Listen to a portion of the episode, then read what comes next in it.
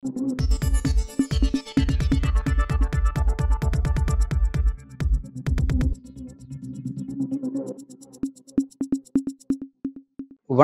இது news focus Tamil. இன்றைய நேர்காணலில் நம்முடன் அரசியல் பேச இணைந்திருக்கும் சிறப்பு விருந்தினர் திமுகவின் முன்னாள் சட்டமன்ற உறுப்பினர் மற்றும் தேர்தல் பணிக்குழு செயலாளர் திரு கடலூர் இள புகழேந்தி அவர்கள். வணக்கம். அனைவருக்கும் வணக்கம். எடப்பாடி பழனிசாமியை வந்து திமுக விமர்சனம் பண்ணிட்டே இருந்தீங்க. குறிப்பா எந்த விஷயத்துலன்னா அதிமுக பாஜக அந்த கூட்டணி விலகினதை பற்றி அது ஒரு நாடகம்னு சொல்லி நீங்க குறிப்பிட்டு அவர் விமர்சனம் பண்ணீங்க. இன்றைக்கு ஐம்பத்தி ரெண்டாவது தூக்கு நாள் விழா ராயப்பட்ட அலுவலகத்தில் நடந்திருக்கு.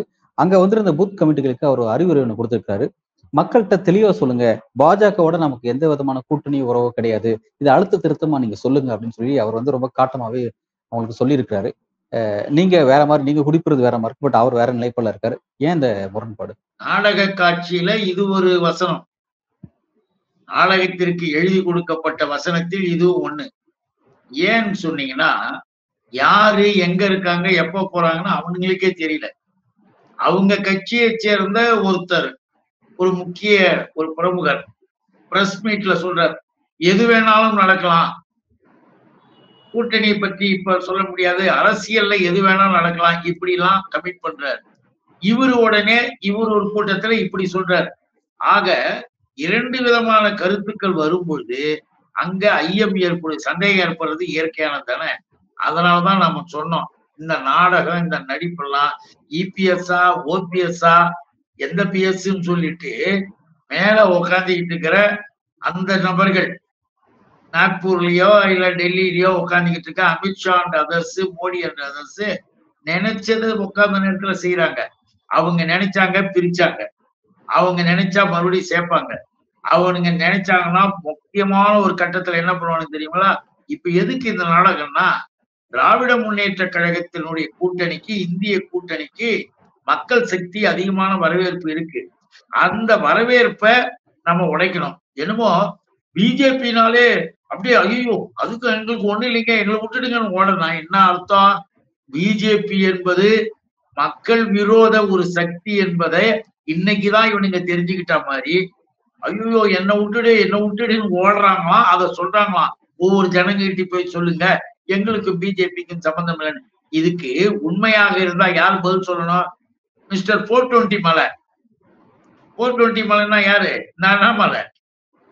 இந்த அண்ணாமலை நியாயமா உடனே ஆகா எங்கள் கட்சியை பார்த்து ஓடுகிறாயா? அப்படின்னு உன் பாணியில நீ உன் ஏதாவது ஒண்ணு சொல்லு. அந்த ஆளு சைலண்டா இருக்கான். மிஸ்டர் அண்ணாமலை அவர் என்ன பண்ணிருக்கணும் இதுக்கு பதில் சொல்லிருக்கணும் எல்லாத்துக்கும் பதில் சொல்றாருல ஏன் இதுக்கு பதில் சொல்லல? அப்போ நம்முடைய சந்தேகம் வந்து சரியாக இருக்குன்னு அர்த்தம். இந்த நபர்கள் இன்றைக்கு ஓடுறவங்க நேத்தைக்கு இழுத்துக்கிட்டவங்க பிஜேபினாலே தமிழ்நாட்டு மக்களுக்கு ஒத்துக்காதுன்னு சொல்றதுக்கு காரணம் சிறுபான்மையின மக்களுடைய வாக்குகளை கொஞ்சம் பெறலாமா? இன்னும் திமுக கூட்டணியில இருக்க கட்சிகள்ல எதையாவது ஒண்ணு ரெண்டு இழுக்கலாமா? தமிழ்நாட்டுல ஒரு தனியா ஒரு குழப்பத்தை உண்டாக்கி பார்க்கலாமா? என்று டெல்லியில இருக்கிற பிஜேபி நாக்பூர்ல இருக்கிற ஆர் எஸ் எஸ் தலைமை நினைக்குது. அந்த இப்ப நீங்க சொல்றது வேலை நீங்க சொல்றதை நான் புரிஞ்சுக்கிட்டேன். நாக்பூர் வேலை பிஜேபி வேலைன்னு நீங்க குறிப்பிடுறீங்க. பட் வந்து அவர் கூட்டணியிலிருந்து இருந்து விலகுறேன்னு சொல்லி ஜஸ்ட் அறிவிச்சிருந்தா அதுவே போதுமானது. ஆனா வந்து இது தொண்டர்களுடைய ரெண்டு கோடி தொண்டர்களுடைய உணர்வு பூர்வமான முடிவுன்னு சொல்லி குறிப்பிட்டிருக்காரு. இப்ப நாளைக்கே ஏதோ ஒரு காரணத்துக்காக திரும்ப அதி அதிமுக வந்து பாஜக இணைவதோ தேர்தலுக்கு முன்போ அல்லது பின்போ வேற ஏதோ விஷயத்து நகரதா இருந்தா அன்னைக்கு இதே தொண்டர்களை கடுமை விமர்சனத்துக்குள்ளாகுமே அந்த விமர்சனத்தை எடப்பாடி பழனிசாமி தான் எதிர்கொள்ள நேரிடும். அவர் ஏன் அப்படி ஒரு வார்த்தை விட போறாரு? எடப்பாடி பழனிசாமி எல்லாம் நீங்க ஒரு பெரிய இதுதான் நினைச்சுக்கிட்டு இந்த கேள்வி எல்லாம் நல்லா கேக்குறீங்க. கேள்வி நல்லா இருக்கு. எடப்பாடி பழனிசாமி இன்னைக்கும் வீடியோ ஓடிக்கிட்டு இருக்கு. காயில உழுந்து பிறண்டு கால்ல உழுந்து பிறண்டு போய் நிக்கிறது. ஓபிஎஸ்க்கு பக்கத்துல நின்னுகிட்டு அங்க போய் நின்னுகிட்டு இருந்தது. இவர்தான் அவர்தான் சொல்லி சேர்ந்துகிட்டு இருந்தது. தொண்டர்கள்லாம் அப்படி உங்களுக்கு தொண்டர்கள் இன்னைக்கு கேட்கிறாங்க சரி இதே தொண்டர்களை வச்சுக்கிட்டு தான் நீ பிஜேபி கூட கொஞ்சம் கொலாவிக்கிட்டு இருந்த. அதுவும் இல்லைன்னு சொல்ல முடியாது.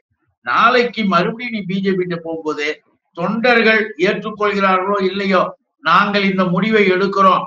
அப்படின்னு சொல்லிட்டு போய்கிட்டே இருக்க போறேன்.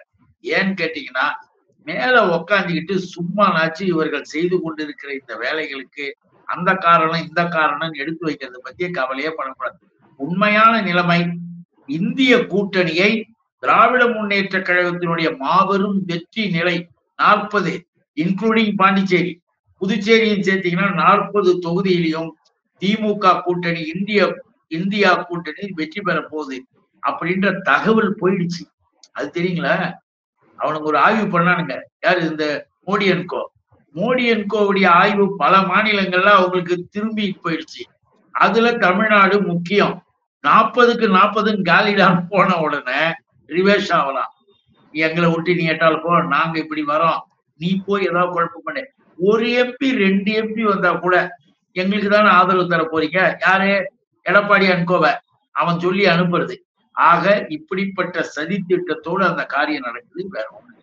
அண்மையில பேசிய இந்து மக்கள் முன்னணி கட்சியினுடைய தலைவர் அர்ஜுன் சம்பத் ஒரு விஷயத்தை குறிப்பிட்டிருக்காரு. வர நவம்பர் ஒண்ணாம் தேதி வந்து திராவிட ஒழிப்பு மாநாடு சென்னையில நடத்தப்படும் அப்படின்னு சொல்லி குறிப்பிட்டிருக்காரு. பார்த்திருப்பீங்க அந்த அறிக்கையும் பார்த்திருப்பீங்க. எதனால அவர் அப்படி ஒரு மாநாடு முன்னெடுக்கிறாரு? இதை நீங்க எப்படி எதிர்கொள்ள போறீங்க? எதனால செய்கிறார்கள் என்பது பொருளாதார அடிப்படையை சார்ந்தது. நீ எவ்வளவுக்கு எவ்வளவு செய்றியோ அவ்வளவுக்கு அவ்வளவு காசு. அந்த பிஜேபி என்பது என்ன பண்ணுது? இப்படிப்பட்ட ஆட்களை வைத்துக்கொண்டு எவ்வளவு வேணாலும் நீ பண்ணு எதை வேணாலும் செய்ய. கலெக்ஷன் பண்ணிட்டு உனக்கு வந்து வாங்கிட்டு போயிடு ஆபீஸ்ல இதாங்க நடக்குது. காசுக்காக பேசக்கூடியவர்கள் ஏன்னு கேட்டா திராவிட இயக்கத்தையே ஒழிக்கிறோம் அழிக்கிறோம் போறன்ற இந்த வார்த்தை பதங்கள் வந்து எவ்வளவு கொடூரமானது எவ்வளவு அசிங்கமா இருக்கு. உன்னை படிக்க வச்சுது உன் வீட்டு பிள்ளைங்களை வாழ வச்சுது நீ யாரு நீ நினைச்சு பாரு உன் குடும்பத்தை. நாம வேணாம்னு சொல்ல யாரையும் குறைச்சு பேசல. நீயும் நான் பிராமின் இல்லையா? அந்த சர்க்கிள் வரும்போது இடஒதுக்கீடுல வாழறவங்க தான். இடஒதுக்கீடை பெற்றுக் கொடுத்ததே திராவிட இயக்கம் இடஒதுக்கீட்டை அழிப்பேன் என்பது பிஜேபி. வகுப்பாரி பிரதிநிதித்துவமே வேணான்றான். இதெல்லாம் எதுக்கடான்றான்? அப்படிப்பட்ட சனாதனிகள் கூட சேர்ந்துகிட்டு நீ அந்த வேலையை பார்த்துக்கிட்டு காசுக்காக இதை பேசுற. ஒண்ணு நல்லா தெரியுங்களா? இப்ப நான் அழுத்த திருத்தமா சொல்றேன். இந்த அர்ஜுன் சம்பத் என்ற நபர் தன் குடும்பத்தை திரும்பி பாரு. சம்பத்தின் ஏன் பேர் வச்சாங்க தெரியுமா?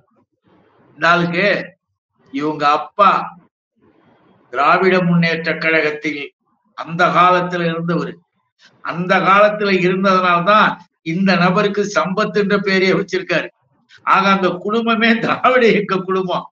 அந்த திராவிட இயக்க குடும்பத்துல படிச்சு வந்து அவங்க குடும்பத்தை வாழ வைக்கிறது கருப்பு சிவப்பு பெரியார் அண்ணா கலைஞர். இல்ல அது ஓகே. அந்த காலம். அது அது ஓகே. ஒவ்வொரு காலகட்டத்திலையும் தனி மனிதரோட கருத்துக்கள் மாறுபடுவது அப்படிங்கிறது இயல்பான ஒரு விஷயம். அன்றைக்கு அவர் திராவிட கருத்துல இருந்திருப்பாரு. இன்னைக்கு அந்த கருத்தை முற்றிலும் புறக்கணிக்கிறாரு. அது அவரோட மாற்றம்ன்றத புரிஞ்சுக்கலாம். பட் திராவிட ஒழிப்பு மாநாடுன்னு நடத்துறது அப்படிங்கிறது அண்மையில நீங்க பேசின சனாதன ஒழிப்பு மாநாடுன்ற அந்த தலைப்புல நீங்க வந்து சனாதனம் ஒழிக்கப்படணும்னு சொல்லிட்டு உதயநிதி ஸ்டாலின் பேசினது அதோட விளைவா தான் திரும்ப அவங்க இப்படி எடுக்கிறாங்களா? திராவிட ஒழிப்பு மாநாடு இப்படி எடுக்கிறாங்களா? இது கருத்தில் ரெண்டு அமைப்புக்குமான ஒரு கருத்தில் ரீதியான ஒரு போரா அது எப்படி பார்க்க வேண்டியது? அதாவது தத்துவார்த்த ரீதியாக அறிவுபூர்வமான கருத்தியல் நீங்க சொன்ன மாதிரி அந்த கருத்தியல் பார்க்கின்ற பொழுது அனைவருக்கும் அனைத்தும் என்கின்ற திராவிட மாடல் ஒருபுறம் அனைவருக்கும் அனைத்தும் என்பதை நாங்கள் ஏற்றுக்கொள்ள முடியாது. சனாதனம் என்பதற்கு விளக்க சின்னதா சொல்லணும்னா காஞ்சி சங்கராச்சாரியார். இவருக்கு தெரியும். ஏன்னா இவர் அர்ஜுன் சம்பத்துலாம் போனா பக்கத்துல சேர் போட்டு உட்கார வச்சுப்பாரு. காஞ்சி சங்கராச்சாரியார். சுப்பிரமணிய சாமி போனா வெளியே நிக்க வைப்பார். ஏன்னா இவருக்கு தெரியும் இந்த அனுபவம்லாம் இருக்கும். அங்க போனா சுப்பிரமணிய சாமி போன்ற நபர்கள் சேர் போட்டு பக்கத்துல உட்காந்து பேசுவாங்க காஞ்சிபுரத்துல. இந்த ஆளெல்லாம் வெளியில உட்கார கூடாது நின்னுகிட்டு எட்டி பார்க்கணும். அதுக்கு பேர் தான் சனாதனம் சொன்னாலும் இந்த ஆளுக்கு புரியாது ஒரு பக்கம். இன்னும் புரிஞ்சுக்கணும்னா இந்த தமிழ் இசைன்னு ஒரு கவர்னர் அந்த அம்மா போய் காஞ்சிபுரத்துக்கு போய் சால்வையை கொடுக்கறான்னு சொல்லி ஒரு கவர்னருக்கு தூக்கி போடுறாரு அங்க இருந்து ஏன்னா சால்வையை அது தொடும்போது இவர் தொட்டாருன்னா தீட்டாயிடும். தீண்டாம வந்துடும் அதனால தூக்கி போட்டார். அது ஒரு சனாதனம். ஆனா காஞ்சி சங்கராச்சாரியாருடைய தெய்வத்தின் குரல்ன்ற புத்தகம் முதல் பதிப்பு முதல் ஒரு இதழ நீங்க பாத்தீங்கன்னா சனாதனம் என்பதுன்னு போட்டு பிராக்கெட்ல வர்ணாசிரம தர்மம் தான் சனாதனம் எழுதியிருப்பார். அவர் காஞ்சியிலே எழுதினவர். அது என்ன வர்ணாசிரமம்னா பிறப்பால் பேதம் நெத்தியில பிறந்தவன் தோல்ல பிறந்தவன் இடுப்புல பிறந்தவன் கால்ல பிறந்தவன் கையில அந்த மாதிரி.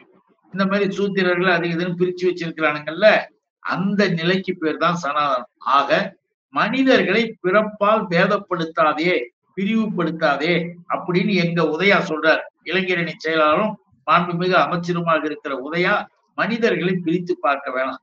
எல்லாராலையும் படிக்க முடியுன்றது நிரூபிச்சாச்சு. எல்லாராலையும் டாக்டர் ஆக முடியும். எல்லாராலையும் மிகப்பெரிய அளவிற்கு விஞ்ஞானிகளாகவே வர முடியும் நிரூபிச்சாச்சு. அதனால இன்னும் நீ அதை போய் இந்த இதுல சனாதனி இப்படி பிறந்தாதான் அவனுக்கு படிப்பு வரும். இப்ப டாக்டருக்கு இதெல்லாம் இந்த அர்ஜுன் சம்பத்து என்னத்த பண்ணி தொலைகிறது காசுக்காக எதை வேணாலும் பேசி தொலைகிறது அந்த ஆளுக்கு தான் சொல்லணும்.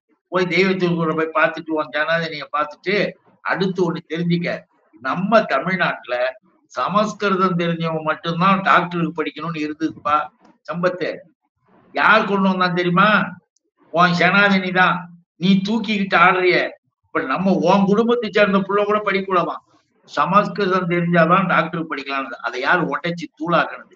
நம்ம திராவிட இயக்கம் நீதி கட்சி தந்தை பெரியார் நம்முடைய தலைவர்கள் நீதி நீதி கட்சியினுடைய முன்னோடிகள். சேர்ந்தாங்க எடுத்தாங்க அப்ப என்ன சொன்னான் தெரியுமா? டாக்டருக்கு படிக்கணும்னா அதுக்கு ஒரு அறிவு வேணும். அது எங்களுக்கு தான் இருக்கு. மற்றவங்களுக்கு எல்லாம் இல்லைன்னு கூட சொன்னாங்க. ஐயா சொன்னாரு பெரியார் எங்க பையனுங்களை படிக்க விட்டு பாருங்க. எங்க பொண்ணுங்களை படிக்க விட்டு பாருங்க. அப்ப தெரியினார் இன்னைக்கு உலகம் முழுவதும் நம்ம டாக்டர்ஸ். நம்ம மக்கள் இருக்காங்க. நம்ம தப்பு சொல்லலை. இப்படிப்பட்ட சனாதனம் கூடாதுன்னு உதயா சொல்றதுல உதயநீதி சொல்றதுல உனக்கு எங்க வலிக்குது? அதுதான் வேணும்னு போய் சொல்றிய நீ. நீ எதுக்கு இருக்கிற நீ? நீயும் ஒரு மனுஷன் இல்ல. உதயநிதி ஸ்டாலின் குறிப்பிட்டு நீங்க சொன்னீங்க. அது குறித்து அண்ணாமலை பேசும்போது ஒரு விஷயத்தை குறிப்பிட்டிருக்காரு.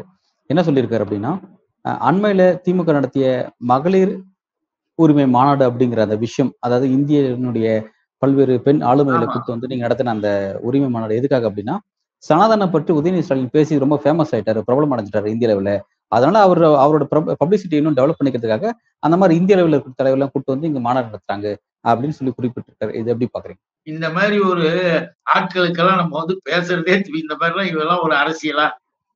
அந்த மாநாட்டில் போட்ட தீர்மா அந்த மாநாட்டில் பேசிய தலைவர்கள்லாம் யார்? என்ன பேசுனாங்க? மோடி கவர்மெண்ட்டை உடனே விரட்டி அடிக்க வேண்டும் என்ற கருத்து தான் அங்க வைக்கப்பட்டது. மாநிலம் வெளி மாநிலங்களிலிருந்து வட மாநிலங்களிலிருந்து வந்த தலைவர்கள் பெரிய பெரிய இயக்கத்தினுடைய கட்சியினுடைய தலைவர்கள்லாம் அந்த பெண்கள் பெண் அவங்களாம் மகளிர்லாம் வந்து பேசுனாங்க. எல்லாரும் கேட்டான் இந்த ஆள் எங்கேயாவது படிச்சு தூங்கிட்டு இருந்துட்டு உதயநிதிக்கு இது கொடுக்கறதுக்காக புகழ் கொடுக்கறதுக்காக அதெல்லாம் நீ சொல்லி அவருக்கு வரணும்னு இல்ல. அவர் ஏற்கனவே ஸ்டாரு இன்னும் கூட கேட்டா சனாதனத்தை ஒழித்து கட்ட வேண்டும் என்று அவர் சொன்ன உடனே நீதாயா தூக்கிட்டு உன் ஆளுங்க தூக்கிக்கிட்டு இந்தியா முழுவதும் எங்க உதயாவை பேசி அவருக்கு ஒரு மிகப்பெரிய அளவிற்கு ஒரு புகழையே பெருமையை கொடுக்கிற அளவுக்கு எதிரிகள் உண்டாக்குனாங்க. அதுக்கு நல்ல பதில் அவர் சொல்லி நிலை நின்றுட்டாரு மாநாடு வந்து மகளிர் மாநாடுனா என்னன்னு தெரியுமா உனக்கு? நீ அதாவது கேட்டியா பாத்தியா அங்க ஒவ்வொருத்தவங்களும் பேசுனதுல இருக்கப்பட்ட கருத்துக்கள் என்னன்னு பாத்தீங்களா? மிக முக்கியமாக எல்லாரும் சொன்னதுல நமக்கெல்லாம் பெருமை என்ன தெரியுமா? பெரிய தலைவர்கள் இருந்து எல்லாம் சோனியா காந்தி அம்மையார்ல இருந்து பிரியங்காவில இருந்து இன்னும் வந்தவுடனே காஷ்மீரத்தினுடைய முதலமைச்சரா முன்னாள் முதலமைச்சர்ல இருந்து வந்த தலைவர்கள் எல்லாருமே என்ன சொன்னாங்க? இந்தியாவிலேயே மகளிருக்கு உரிமையை தரக்கூடிய அளவிற்கு முதன் முதலாக தமிழ்நாடு தான் தந்தை பெரியார் தான் ஆயிரத்தி தொள்ளாயிரத்தி இருபத்தி நாலுல பெண் ஏன் அடிமையானார் என்ற புத்தகத்தை வெளியிட்டது பெரியார் தானே பிரியங்கா காந்தி சொல்லி அங்க பேசுறாங்க. மற்ற தலைவர்களும் எல்லாருமே ஐயாவை பற்றி பேசினாங்க. எதுக்கு சொல்றோம்னா மகளிருக்கு உரிமை தரக்கூடிய அளவுக்கு தமிழ்நாட்டுல இவ்வளவு பெரிய எழுச்சி இருக்கிறான்னு அவங்களாம் சொன்னா உண்மையான தமிழை மகிழ்ச்சி அடைவான் உண்மையான உணர்வுள்ள தமிழும் மகிழ்ச்சி அடைவான் இந்த உணர்வு மங்கி போயிட்டவர்களுக்கு நம்ம அவங்க கிட்ட எல்லாம் கேட்க வேண்டிய அவசியம் இல்லை. அந்த டீமை விட்டுடலாம். மாநாட்டிற்கும் இதுக்கு இல்லை. எங்கள் உதயநிதி ஸ்டாலின் அவர்கள் உழைப்பாலும் தன்னுடைய கருத்து தெளிவுகளின் மூலம் ஒரே வார்த்தை சொல்லட்டுமா? இந்த ஆளுக்காக நான் சொல்றேன். உதயாகிட்ட திடீர்னு ஒருத்தர் கேள்வி கேட்டார். நாங்களே அசந்துட்டான் கேள்வி கேட்கிறார் நம்ம உதயநிதி கிட்ட சென்னையை பற்றி என்ன நீங்க நினைக்கிறீங்க? அதுக்கு என்ன பதில் சொல்லுவாங்க? சென்னையை பற்றி நீங்கள் என்ன நினைக்கிறீங்கன்னு உதயநிதி கிட்ட கேக்குறாங்க தம்பி கிட்ட.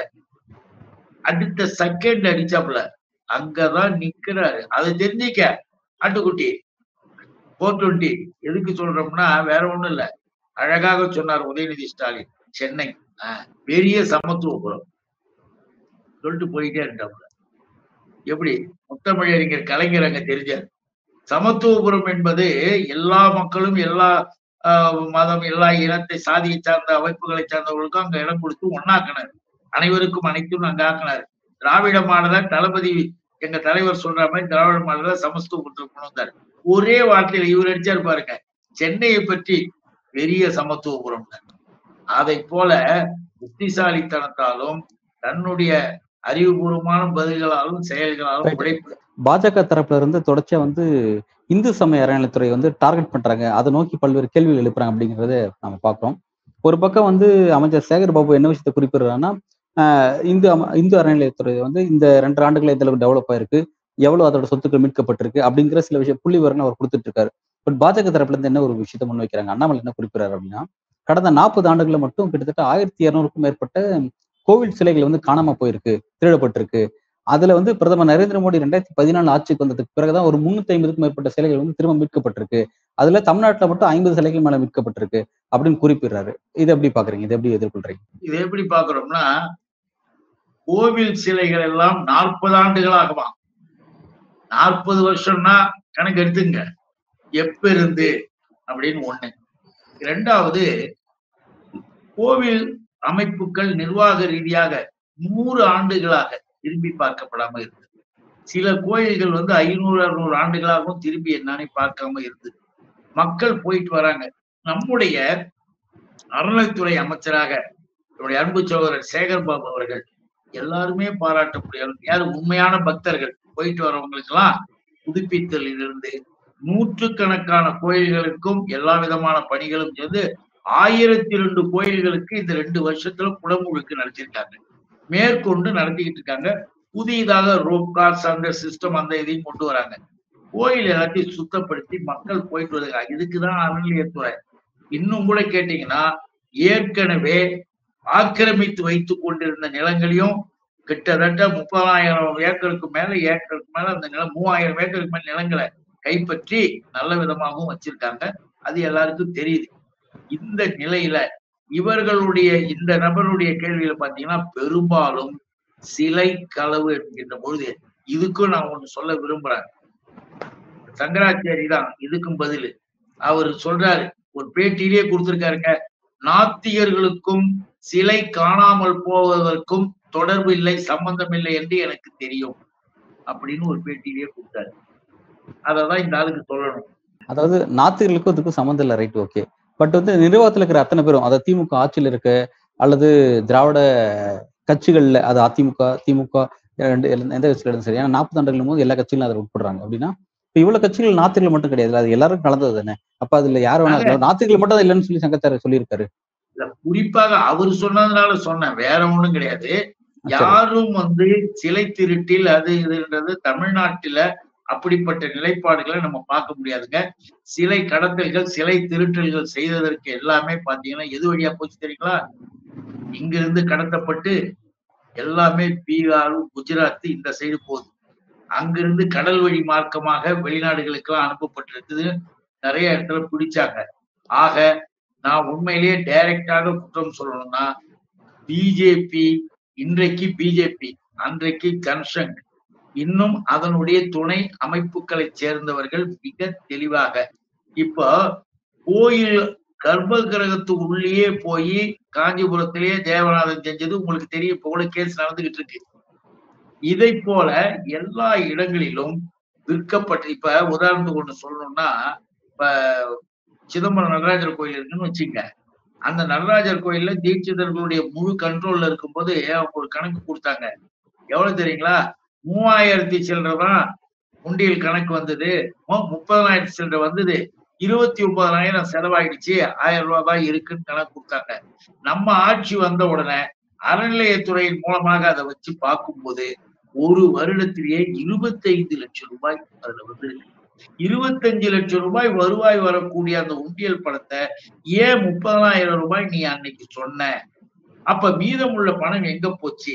இந்த கேள்வியில வந்து இதே தாங்க சிலை திருட்டுக்கும் இவனுங்களா எடுத்துறது இவனுங்களா மாத்துறது தவிர ஆக இன்றைக்கு கைப்பற்றி இருக்கிறாரா மோடி கைப்பற்றினாராம் மோடியும் கைப்பற்றல காடியும் கைப்பற்றல. அது என்னன்னு கேட்டீங்கன்னா ஏற்கனவே விசாரணையில இருக்கு.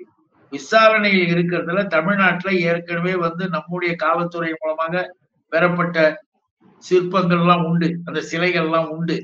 இப்ப சிலை திருட்டு கடுமையாக பாதுகாப்பின் மூலமாக நிறுத்து க- தடுக்கப்பட்டு ஒரு மயிலும் செய்ய முடியல. இப்ப திமுக ஆட்சியில. இதே ஜெயலலிதா ஆட்சி இருக்கும்போது ஏராளமா திருட்டு ஆட்சி. இதெல்லாம் எடுத்து பார்த்துட்டு பேசணும். திடீர்னு மொட்டையா ஐம்பது வருஷம் நாற்பது வருஷம் அதுக்கு நீங்க என்னன்னு நம்ம கிட்ட வந்து கேட்கறத விட புள்ளி விவரத்தோட எடுத்து பாருங்க. அப்ப தெரியும் இதனுடைய லட்சணம்.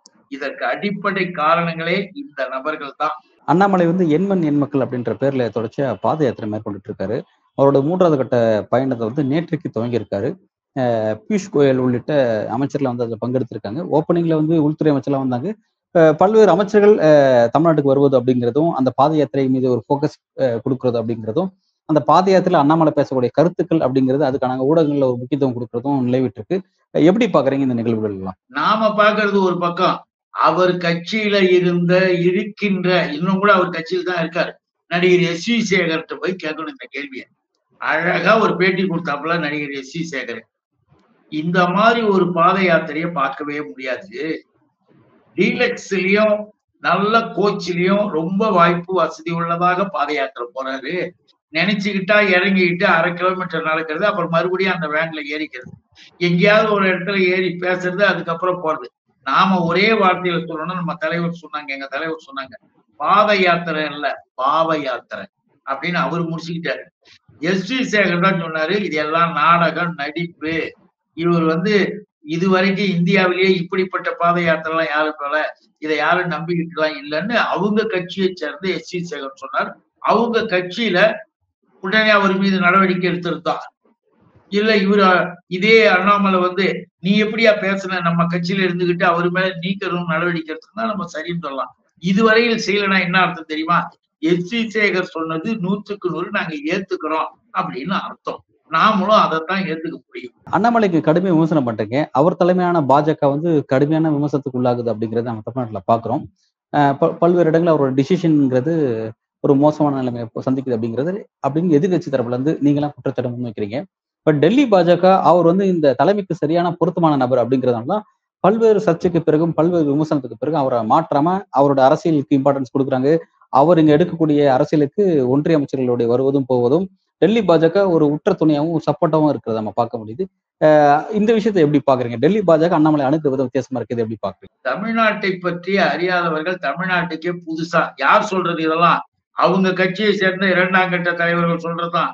இன்னைக்கு இருக்கிற பாஜக இருக்க. அந்த பாஜகவுல ரொம்ப நாளா கலந்த ஆட்கள்ல சில பேர் சொல்லுவாங்க ஏங்க ஒரு மாநில தலைவரா வரணும்னா அதுக்கு என்ன இருக்கணும் தெரியுங்களா? முதல்ல அந்த மாநிலத்தை பத்தியாவது தெரிஞ்சிருக்கணும். திடீர்னு நைட்டு நைட்டா இவர் தான் இனிமே உங்களுக்கு தலைவர்னு போட்டா எப்படிங்க நாங்க விளங்க முடியும்? எப்படி நாங்க ஓட்டு கேட்க முடியும்? எங்களை எப்படி மக்கள் நம்புவாங்க? எங்க கட்சி எப்படி வளரும் நாம கேட்கலாம். அவர்கள் தான் கேட்கறாங்க அவங்க கட்சியில. அதுக்கு சப்போர்ட்டாக சொல்லணும்னா நிறைய இருக்கு. நடிகர் எஸ் வி சேகரே இந்த பேட்டி எல்லாம் கொடுத்திருக்கிறாரு நிறையா. வானதி சீனிவாசன் ஒரு பக்கம் தனியாக போய் உட்காந்துக்கிட்டு அண்ணாமலையை பற்றி பேசுறது எதுக்காக சொல்றோம்னா எல்லாரும் பொதுவாக ஒண்ணு தமிழ்நாட்டினுடைய நிலைப்பாடுகளை பற்றி அறிந்து கொள்ளாத ஒருவரை கொண்டு வந்து போட்டா என்ன அர்த்தம்? வேறு ஏதோ இதுல பின்னால இருக்கு. டெல்லியே நீங்க சாதாரணமா நினைச்சிடாதீங்க. இதெல்லாம் அவங்களுக்கு தெரியாது இல்ல. ஒரு மாநிலத்தை கொண்டு போய் போடுறமே இப்படி இருக்கணுமே அப்படின்னு அவங்களுக்கு தெரியாதது நம்ம நினைக்க கூடாது தெரியும். வேண்டுமென்றே அண்ணாமலையை போட்டுட்டாங்க அண்ணாமலை ஐபிஎஸ். கிரிமினல்களை பிடிக்க வேண்டிய அண்ணாமலை கிரிமினல்களோடு அதிகமாக பழகிய அண்ணாமலை. தமிழ்நாட்டுல எங்கெல்லாம் மத கலவரம் சாதி கலவரம் வகுப்புவாத பிரச்சனைகள் ஊர்கலவரங்களை உருவாக்கலாம் எப்படி அதிகப்படுத்தி காட்டலாம் அப்படின்ற வேலைக்கு அண்ணாமலையை வச்சிருக்கிறானுங்க. அண்ணாமலை தேர்தலில் ஜெயிக்கணும் போனதெல்லாம் நோக்கம் இல்லை. தமிழ்நாட்டில் ஒரு பெரிய கலவரத்தை உருவாக்கணும். இன்னைக்கு கோர்ட்ல கூட இந்தந்த இடத்துல ஊர்வலம் நாங்க போகணும் ஆர்எஸ்எஸ் ஊர்வலம் போகணும்னு கேட்டு சில இடங்கள்ல பர்மிஷன் வாங்கியிருக்கானுங்க. அதுல கூட நம்முடைய அரசு என்ன சொல்லுதோ அதை கேட்டு போகணும் தான் அந்த ஆர்டர் அது எப்பவுமே அது அது எப்பவுமே அதுதான். காவல்துறைக்கு தான் வந்து சட்டம் ஒழுங்கு பிரச்சனை போன்ற விஷயம்லாம் தெரியும். எந்த பகுதியில போனா எது சேஃபா இருக்கும் எந்த பகுதியில் போனா பிரச்சனை உண்டாகும் அப்படிங்கிறது அது எல்லா இடத்துலயும் எல்லா கவர்மெண்ட் திமுக மட்டும் கிடையாது. இந்த இடத்துல எந்த கவர்மெண்ட் வந்தாலும் அது அதே விஷயம் தான் ஆனா என்னன்னா திமுக அரசு எதுக்காக ஒரு தடை செய்யப்படாத ஒரு அமைப்புக்கு இந்த மாதிரியான தொடர்ச்சியா வந்து அனுமதி மறுக்கிறது பேரணிக்கு மறுக்கிறது அப்படிங்கிறது அந்த கட்சிக்கான ஜனநாயக விதிமுறை மீறுவது போன்ற ஒரு செயலாகுது அப்படிங்கிறதுனாலதான் நீதிமன்றம் அந்த விஷயத்தை கண்டிக்கவும் செய்யறாங்க இது எப்படி பாக்குறீங்க? ஆர் எஸ் எஸ் என்பது ஆறு முறை தடை செய்யப்பட்ட ஒரு அமைப்பு. தடை செய்யப்பட்டது. ஆனா இப்ப தடை இப்ப தடை கிடையாது இல்ல. இப்ப அபிஷியல் இயங்கக்கூடிய அமைப்பு தானே. கண்டிஷன்ஸ் போட்டு தடையை நீக்கியிருக்காங்க. இதெல்லாம் இருக்கக்கூடாது இதெல்லாம் செய்யக்கூடாது. மறுபடியும் நாங்க சின்ன ஆயுதங்கள் எடுத்துக்கோம் சின்ன அந்த இதை வச்சுக்குவோம் நாங்க போவோம் அப்படின்னும் பொழுது காவல்துறை சொல்லக்கூடிய ரூட்ஸ்ல தான் போகணும் போது மசூதிகள் இருக்கின்ற இடம் சர்ச்சி ஆலயங்கள் இருக்கின்ற பகுதிக்கு போறது. நேற்றைக்கு முன்தினம் உங்களுக்காக சொல்றேன் கர்நாடகத்துல ஒரு இடத்துல இவர்கள் ஆர் எஸ் எஸ் ஊர்வலம் போக காவலர்கள் எல்லாம் ஒரு இடத்துல தடுக்க இன்னொரு இடத்துல பூந்து போய் ஒரு மாஸ்க் பக்கத்திலே போய் கத்தி பிரச்சனை. அப்புறம் வந்து கலைச்சு விடுறாங்க. ஒண்ணு. ரெண்டாவது அந்த மணிப்பூர்ல நடைபெற்றது போல இவர்களுடைய மாநிலங்களில் ஒரு இடத்துலயும் போகக்கூடாதுன்னு காவலர்கள் தடுக்கிறாங்க போறானுங்க. உனக்கு தெரியுமா? திடீர்னு ஒரு மசூதியில இருந்து கல்லு வருதான் இவனுங்க அவங்க மாஸ்க் தொழுகை நேரத்துல போய் ஜெய் ஸ்ரீராம் ஜெய் ஸ்ரீராம் கத்துறான். இப்ப கத்துறானுங்களா ஸ்போர்ட்ஸ்ல? கேவலப்படுத்துறானுங்களா இந்தியாவை? அந்த மாதிரி கத்த உள்ள இருந்து கல் வந்த உடனே என்ன பண்ணிருக்கானுங்க இவங்க கல் எடுத்து அடிக்க காவலர்கள் வந்து தடி பிடிச்சு விட்டாங்க. அப்புறம் போய் பிடிச்சா அவர்கள் உள்ளே இருந்து கல் வச்சோம் இவன் ஊர்வலத்துல போனவனே ரெண்டு பேரு அந்த செவருக்கு அந்தாண்ட போய் கல்லால் அடிக்கிறது. இவங்க பாத்தீங்களா பாய்ங்களா முஸ்லீம்லாம் எங்களை கல்லால் அடிக்கிறான்னு இவனுங்க அடிக்கிறது. எங்கேயோ ஒரு இடத்துல நடந்த ஒரு நிகழ்வு வந்து அப்படி இங்க புரிஞ்சு பார்த்து அதன் காரணமா வந்து அனுமதி மறுக்கிறது அப்படிங்கிறது நீதிமன்றத்தின் முன்பு வந்து தமிழக அரசுக்கு ஒரு விதமான ஒரு ஒரு நெருக்கடி தானே பார்க்க முடியும் நம்ம அது. அப்படிதானே புரிஞ்சுக்க வேண்டியது இருக்கு. எதுக்கு வந்து வந்து நீதிமன்றத்துக்கிட்ட எதுக்காக போயிட்டு வந்தா இந்த உத்தரவு வாங்குறதுனா இப்போவாவது தெரிஞ்சிக்க ரூல்ஸ் அண்ட் ரெகுலேஷன்ஸ் ஃபைனலி இந்த நாம்ஸ் படி போகணும். இல்லைன்னா நாட் பர்மிட்டட் நீ மறுபடியும் வேணா கோர்ட்டுக்கு போ. கோர்ட்டில் சொல்லப்பட்டிருக்கிற விதிமுறைப்படி தான் வரணும். இல்லைன்னா கிடையாதுன்னு சொல்றதுக்காக தான் போய் அவனுங்களே போய் அதை வாங்கிட்டு வந்துட்டானுங்க வேற ஒண்ணு இந்த ஆர்எஸ்எஸ்னுடைய பேரணிக்கு அனுமதி கொடுப்பதற்கு தமிழக காவல்துறைக்கு விருப்பம் இல்லை தமிழக அரசுக்கு விருப்பம் இல்லை சட்ட ஒழுங்கு பிரச்சனையை காரணமாக காட்டுறக்கு அப்படின்னா அவர்களால் அந்த அளவுக்கு வந்து இங்க இங்க உள்ள இருக்க இங்க இருக்கக்கூடிய சட்ட ஒழுங்கு பிரச்சனைக்கு ஒரு குந்தகத்தை விளைவிக்க முடியுமா? அதுக்கான பாசிபிலிட்டிஸ் இருக்கா? அந்த அளவுக்கு தமிழ்நாடு காவல்துறை பலவீனமா இருக்கா? அப்படி இல்ல. நீங்க காவல்துறை பலமாக இருக்கு எல்லா பாதுகாப்பு சிஸ்டம் எல்லாமே சரியாக இருக்கு. ஆனாலும் கூட இப்படிப்பட்ட கிரிமினல்ஸ் இப்ப அண்ணாமலை போன்ற ஒரு ஐபிஎஸ் கிரிமினலே இங்க வந்திருக்காப்ல எதுக்கு அண்ணாமலை வச்சிருக்காங்கன்னு கேட்டீங்கல்ல? இதுக்குதான். அவருக்கு தெரியும் எதை எப்படி என்னன்னு. அங்கங்க அதை பண்றதுக்கான வேலைக்கும் ஆட்களை போட்டு கலவரங்களை உருவாக்குறது பார்ப்பாங்க. ஆனா காவல்துறையின் மூலமாக நடவடிக்கை எடுக்கின்ற போது என்ன பண்ணுவோம் தெரியுமா? உடனே அடுத்த நிமிஷம் ஆஹா அவர்கள் மீது எடுத்தியா இவங்க மேல எடுத்தியா கிறிஸ்டினா விட்டுடுவ முஸ்லீம்னா விட்டுடுவ. ஆனா எங்களை மட்டும் பிடிப்ப. அது அல்ல. தமிழ்நாட்டுல தெளிவா தெரிஞ்சுக்கிங்க. இது திராவிடர் சமூக சமயம். சைவர்கள் வைணவர்கள் தான் இங்க இருக்காங்க. ஆழ்வார்கள் நாயன்மார்கள் ஒழுங்கா கோயிலுக்கு போய் கூப்பிட்டுட்டு அவன் அவன் குடும்பத்தோட போய் நல்லா வாழ்ந்துகிட்டு இருக்கிறான். இந்து இந்துத்துவான் இப்ப. இந்து தானே காந்தி. இந்துத்துவாவாக இருந்த கோட்சே தானே சுட்டான் இன்னைக்கு அந்த கோட்சேவை மகாத்மா கோட்சேன்னு கொண்டாடி வச்சுக்கிட்டு ஊர்வலம் போறீங்களே எப்படி? எதுக்காக இதெல்லாம் கேட்கறேன்னா சிந்திக்கிறதுக்கு கேட்கிறோம். அப்படிப்பட்ட நபர்களை நாம முழுமையாக எடுத்துக்கொள்ள முடியாது. மேலிருந்து இவர்களுக்கு உத்தரவு வரும். நாங்க பாத்துக்கிறோம் நீ இதை செய்யின்வாங்க அதனாலதான் காவல்துறை கடுமையான முறையில் நடவடிக்கைகள் எச்சரிக்கைகளோடு தான் பல்வேறு கேள்விகளுக்கு ரொம்ப விரிவாகவும் ஆழமாக உங்களோட பதில்களை வழங்கியிருக்கு. மிக்க நன்றி. இந்த நேரம் அனைவருக்கும் வணக்கம்.